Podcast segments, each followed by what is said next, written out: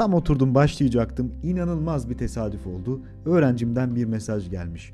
Hocam öğrendiklerimi günlük hayatta kullanabilirsem o zaman kendimi başarılı göreceğim yazmış.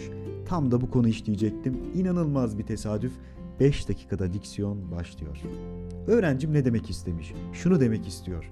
Ben sizden nasıl güzel konuşmam gerektiğini öğrendim ama bunu sosyal hayatta kullanamıyorum, utanıyorum diyor. Çok önemli bir konu. Bunu biraz açmak istiyorum. Mesela öğrenciye diyorum ki sende dil dudak tembelliği var. Konuşurken dudaklarını öne doğru götür diyorum. Hangi harflerde yapacak bunu? O, Ö, U, Ü harflerini söylerken dudaklarını öne doğru götürecek. Mesela okul, uzun, öksüz derken bu yuvarlak dudak ünlülerinde dudaklarımızı öne doğru götürmek zorundayız arkadaşlar. Bunu öğrenci çok iyi anlıyor. Ondan sonra oturup bir tane tekerleme okuyoruz. Şu an örnek vereceğim. Ok meydanından Oğuz eline otostop yap. Oltu'da volta at, olta al.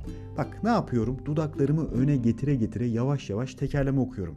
Bunu öğrenciye de okutuyorum. Öğrenci çok güzel bir biçimde dudaklarını öne getirerek okuyor. Üzerine biraz sohbet ediyoruz. Dudaklar öne gele gele buna alışıyor. Sonra diyorum ki şimdi artık hazırsın. Sokakta, iş yerinde, telefonda konuşurken bu şekilde konuşman lazım. Tamam diyor hocam bunu yapacağım diyor. Ertesi hafta derste buluşuyoruz. Olmadı diyor. Neden? Çünkü çok utandım bunu yapamadım diyor. Evet tam da konumuz bu utanmak. Eğer doğruyu biliyorsan bundan eminsen utanmana, sıkılmana, çekinmene gerek yok.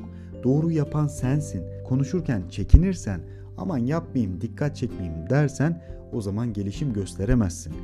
Bizim bu mesleğe başladığımızdan beri yaşadığımız en büyük zorluk bu. Hem benim hem Ramazan hocanın.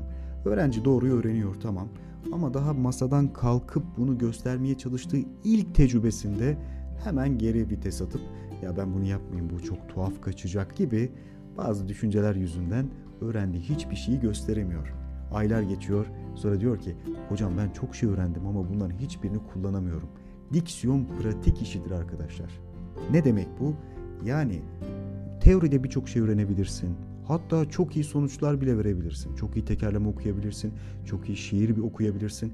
Ama sosyal hayatta konuşman değişmiyorsa, güzel konuşamıyorsan bunların hiçbir anlamı yok. Çünkü biz burada şiir okumayı öğrenmiyoruz ya da hikaye okumayı öğrenmiyoruz. Tabii ki de bunu öğrenen insanlar da var sırf bu yüzden geliyorlar. Ben hikaye anlatıcısı olacağım diyor. Güzel Türkçe ile konuşmak istiyorum diyor. Bu çok normal. Çok güzel. Ama genelde bize gelen öğrenciler iş yerinde güzel konuşmak istiyor. Mülakatta güzel konuşmak istiyor. Müşterisiyle, hastasıyla güzel konuşmak istiyor. Tamam biz eğitim veriyoruz. Ne yapması gerektiğini söylüyoruz. Ama öğrenci çıktığı zaman bunun tam tersini gösteriyor. Eski alışkanlıklarını bırakmak istemiyor.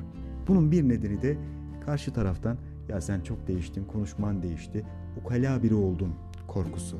Bunu derler korkusu. Halbuki öyle değildir arkadaşlar. Güzel konuştuğunuz zaman karşı taraf size sempati duyar. Buna özen gösterdiğiniz zaman arkadaşlarınız sizi takdir eder. Bu tamamıyla bir illüzyondur. Böyle bir şey yoktur. Bunu tek bir örnekle açıklayacağım ve çok etkili olacağını düşünüyorum.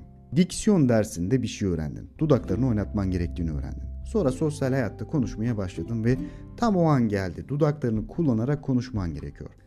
Ben sana garanti veriyorum ki kimse sen konuşurken dudaklarına bakmayacaktır. İnsanlar konuşurken birbirinin gözlerinin içine bakarlar. Eğer derste öğrendiğin bir şey varsa mesela vurgu. İnsanlar konuşurken söylediğin şeylere odaklanırlar. Yani yaptığın vurguya dikkat etmezler. Utanma, çekinme ya da tonlama. Çok tonlama yaparım, çok dikkat çekerim, çok duygusal biri gibi görünürüm deme. Tonlamanı yap. Mesela tonlama yapmak istiyorsun. O an geldi. Hemen duygularını ifade ederek güzel bir tonda konuştun. Karşı taraf söylediğin şeyi daha iyi anlar. Söyleyiş biçimine dikkat etmez. Yani bunlar üzerine çok fazla düşünmene gerek yoktur. Öğrendiğin bir şeyi dersten aldın, hemen götüreceksin. Sosyal hayatta bunu kullanacaksın. İçin çok rahat olsun.